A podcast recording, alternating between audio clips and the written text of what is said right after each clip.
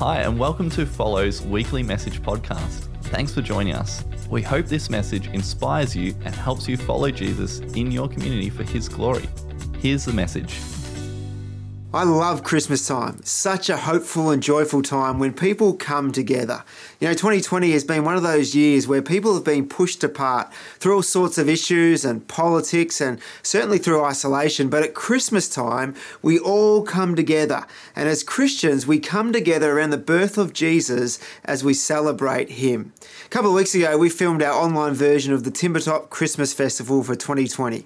In one of those segments, Simone, who leads the residents group, interviews some kids from the estate about what Christmas was all about for them. Now, you can imagine some of the responses Santa Claus, reindeers, fun, and most of all, presents. Even most adults in Australia, when interviewed about Christmas, most commonly respond with answers such as family, food, leave from work, busyness, breakups, and summer holidays. And all those things are great, except for maybe the busyness part.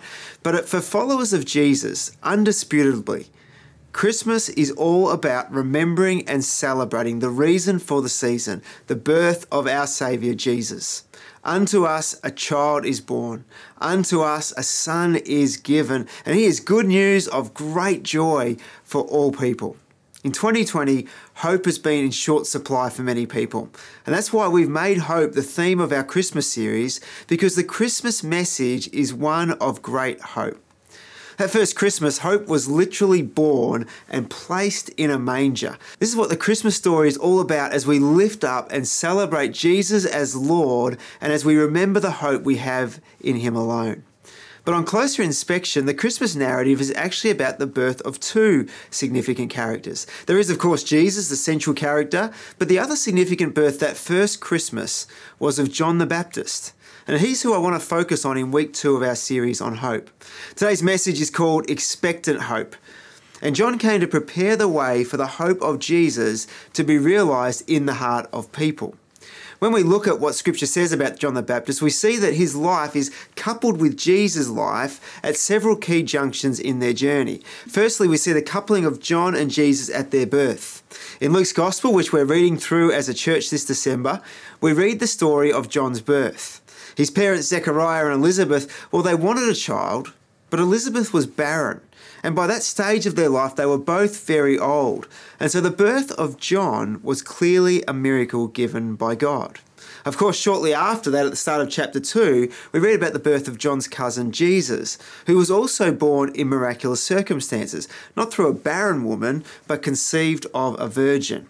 Now, the Bible doesn't give us too much information about Jesus and John as they grew up, particularly in regard to their relationship. You know, how much they saw each other, you know, how close they were, all that sort of stuff. But what we do know from the birth narratives is that John was born first and then Jesus shortly after.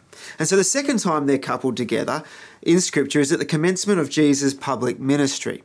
Prior to Jesus starting that ministry, John was already out in the wilderness and he was out there preaching, calling people to repentance, and baptizing them in the Jordan River. Of course, we know also that he baptized Jesus. But after his baptism, Jesus also started preaching and calling people to repentance and baptizing them. And so this coupling was seen in their early ministry John first ministering and then Jesus. Now, the third way they're coupled together is in the manner of their deaths. Both of these men were unjustly martyred. John had his head taken off and literally placed on a platter by King Herod, and Jesus, of course, was crucified on a Roman cross, paying the penalty not for himself, but for us. And so we see from Scripture that Jesus and John the Baptist were coupled together in significant ways. And so the question is, why was John the Baptist so significant?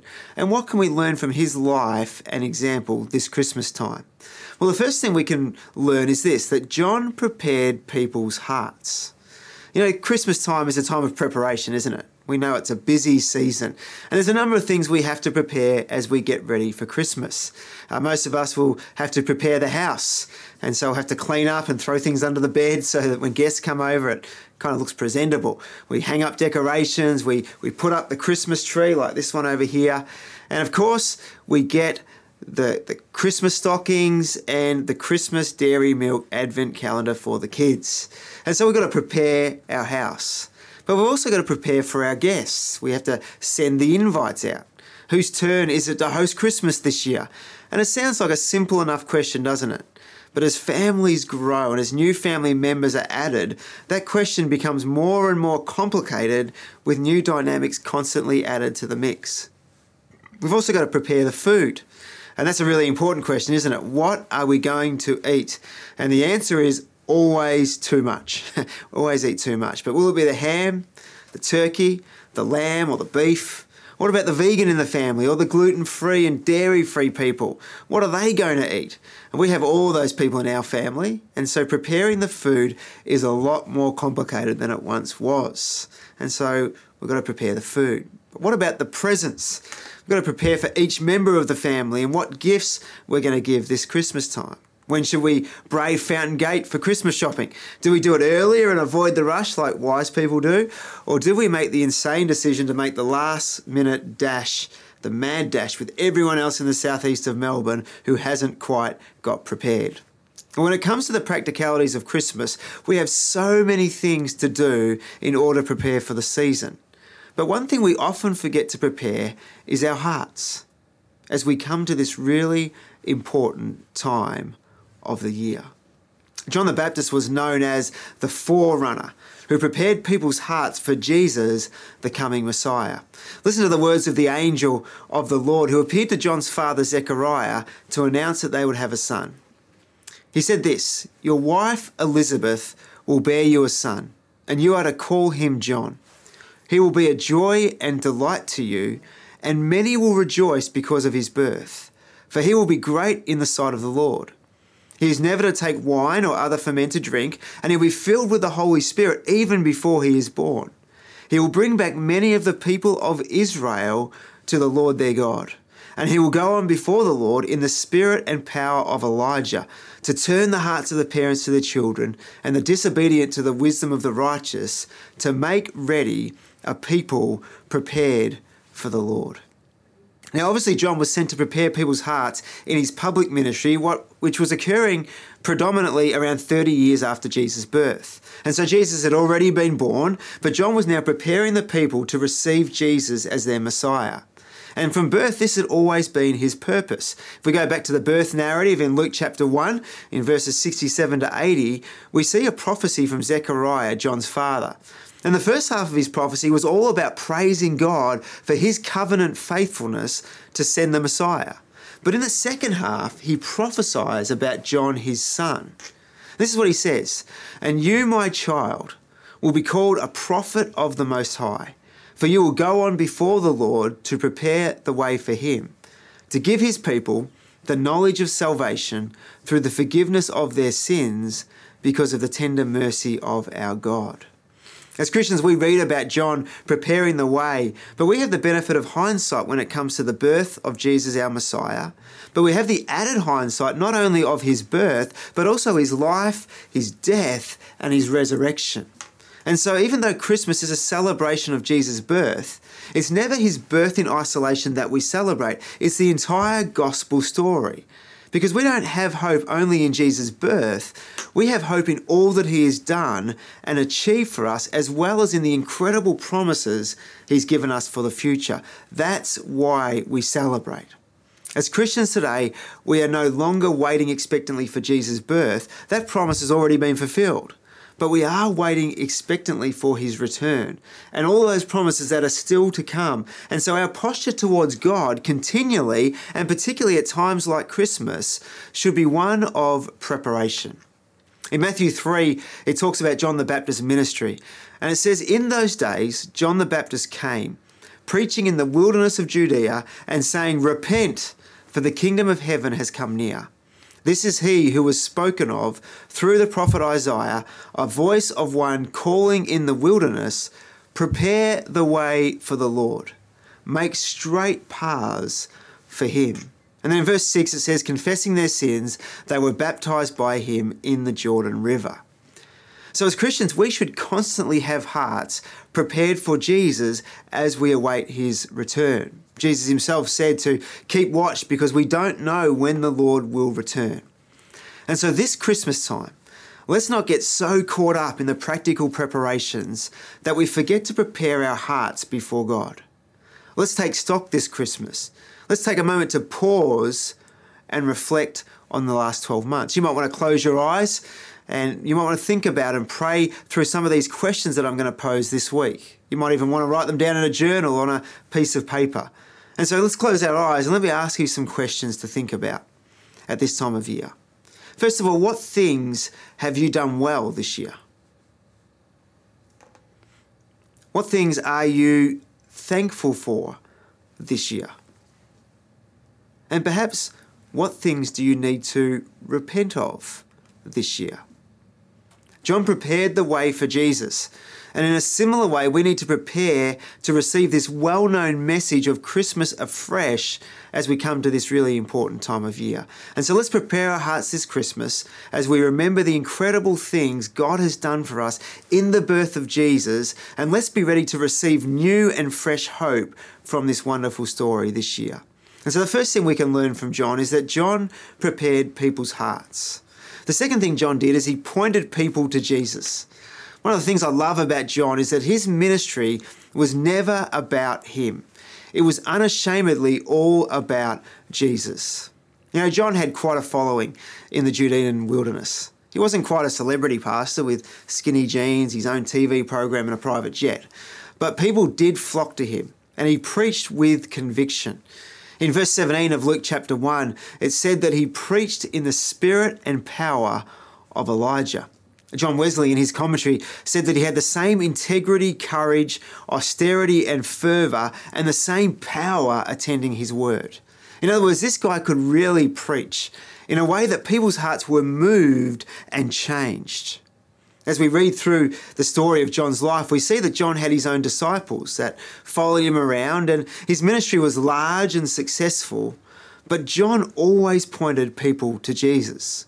At one point in John chapter 3, we see John's disciples becoming concerned that Jesus' ministry was growing and that the people were now going to him to be baptized rather than coming to John. And we see this a little bit in the church world, don't we, today? People and pastors panicking that others are going to the church down the road and not to us. Well, when you hear that kind of conversation, it's a sure sign that we've missed the point because it's not about us, it's about Jesus. I think John's ministry could easily have become all about him. But when his disciples started to panic, John simply pointed them to Jesus. In John 3:28 he said, "I am not the Messiah." He said, I baptize you with water and repentance, but after me comes one who is more powerful than I, whose sandals I'm not even worthy to carry. He'll baptize you with the Holy Spirit and with fire. And in John chapter 3, verse 30, he says, He must become greater, and I must become less. Do you ever have that sinking feeling that Christmas has become all about us? We've known for years that there's a commercialisation of Christmas. You know, presents and late night shopping and breakups, big events, shiny lights, Santa Claus. People even call it Xmas, don't they? It's like they've crossed Christ right out of Christmas. And even as Christians, we sometimes become so busy and self absorbed that Jesus kind of just gets lost in the wash. Well, I think John's posture is one that we could adopt this Christmas. Jesus must become more, and we must become less. Christmas is not about us, it's about Christ. And so, like John, this Christmas, let's point people to Jesus. Now, just last week, I met with someone from our church who was traveling to see a close relative. And this relative has recently become more open to prayer in their relationship. And this person from church wanted to sit down and pray with me that there would be opportunities for Christ conversations with this relative who he loves. And I was so encouraged because I just loved the expectancy he had. I love that he was looking ahead and praying for moments to share the hope he has and point his relative to the love of Jesus. You know, we have the same opportunity laid out before us this Christmas. The question is are we expectant? As we sit around our Christmas celebrations, are we praying for opportunities to share the hope we have in Christ? As we post on our social media accounts, are we seizing the opportunity at the end of a tough year to redeem our platforms from the negativity and the criticism and the outrage to instead point people to the hope Christmas brings?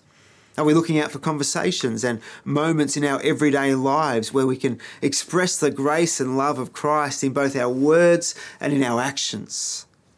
Are we thinking about people we can invite to join us online for our Christmas Eve service this year? But more importantly, is pointing people to Jesus part of our regular prayer life and practice? You know, this time of year, people are so much more open to conversations about faith. And as the Holy Spirit leads us this year, let's point people to Jesus. Let's not miss this moment to point people to Him because Christmas is not about us, it's about Christ. And so the second thing that made John so significant is that he pointed people to Jesus. The third thing I love about John is that John lived out his mission. Now, John's mission was to prepare people's hearts by calling them to repentance and then pointing them to Jesus. And you might think, well, that's fair enough, but John was extraordinary, and well, frankly speaking, I'm not. And it is true, John was extraordinary. Jesus himself said, Truly I tell you, among those born of women, there has not risen anyone greater than John the Baptist. And you might think, well, that, that proves my point. You know, it's a good example um, you know, of someone who was like a superstar and, and he had this great mission, but I'm just an ordinary person. But it's also a good example of how you have to read a passage in its context. Because Jesus continues the sentence by saying this He says, Yet whoever is least in the kingdom of heaven is greater than John the Baptist. Now, John is an important biblical character because he was a forerunner for Jesus. But he's also an important biblical character because he's a forerunner for us because we too have been given a mission which has striking similarities to John's mission. We call it the Great Commission in Matthew chapter 28.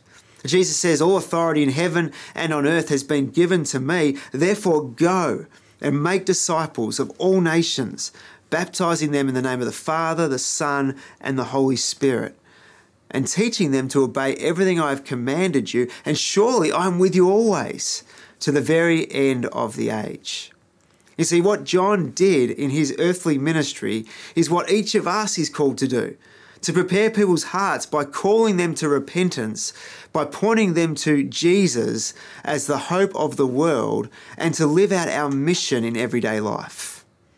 Church, we have an eternal hope that is guaranteed through the person and work of Jesus Christ. It's a hope that our sins are forgiven in Him.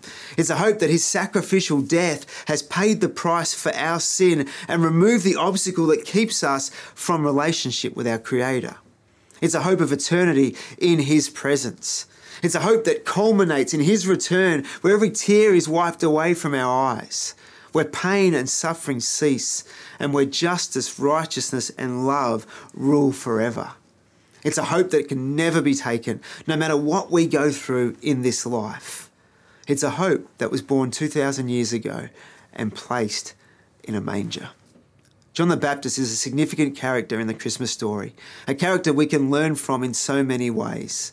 This Christmas, let's keep the Christ in Christmas as we prepare our hearts, as we take every opportunity to point people to the hope we have in Jesus, and as we recommit with passion to our mission of making disciples. Let's pray. Dear Heavenly Father, we thank you so much for the Christmas story. We thank you that we come to this time of year and we remember afresh with reverence and awe the birth of your Son Jesus, who came not only to be born, but to live, to die for us, to be raised from the dead, and to bring us back into relationship with you now and forever.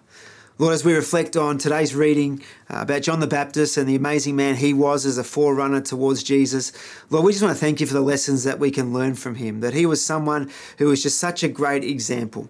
And Lord, I pray that we learn the lessons from him, that we would prepare our hearts this Christmas for um, receiving you afresh as our Lord and Saviour, but also as we take this opportunity this Christmas time, not just to get swept up in all the emotion and all the busyness of this season, but to really make a concerted effort to pray, to believe that we'll have opportunities to point people to you.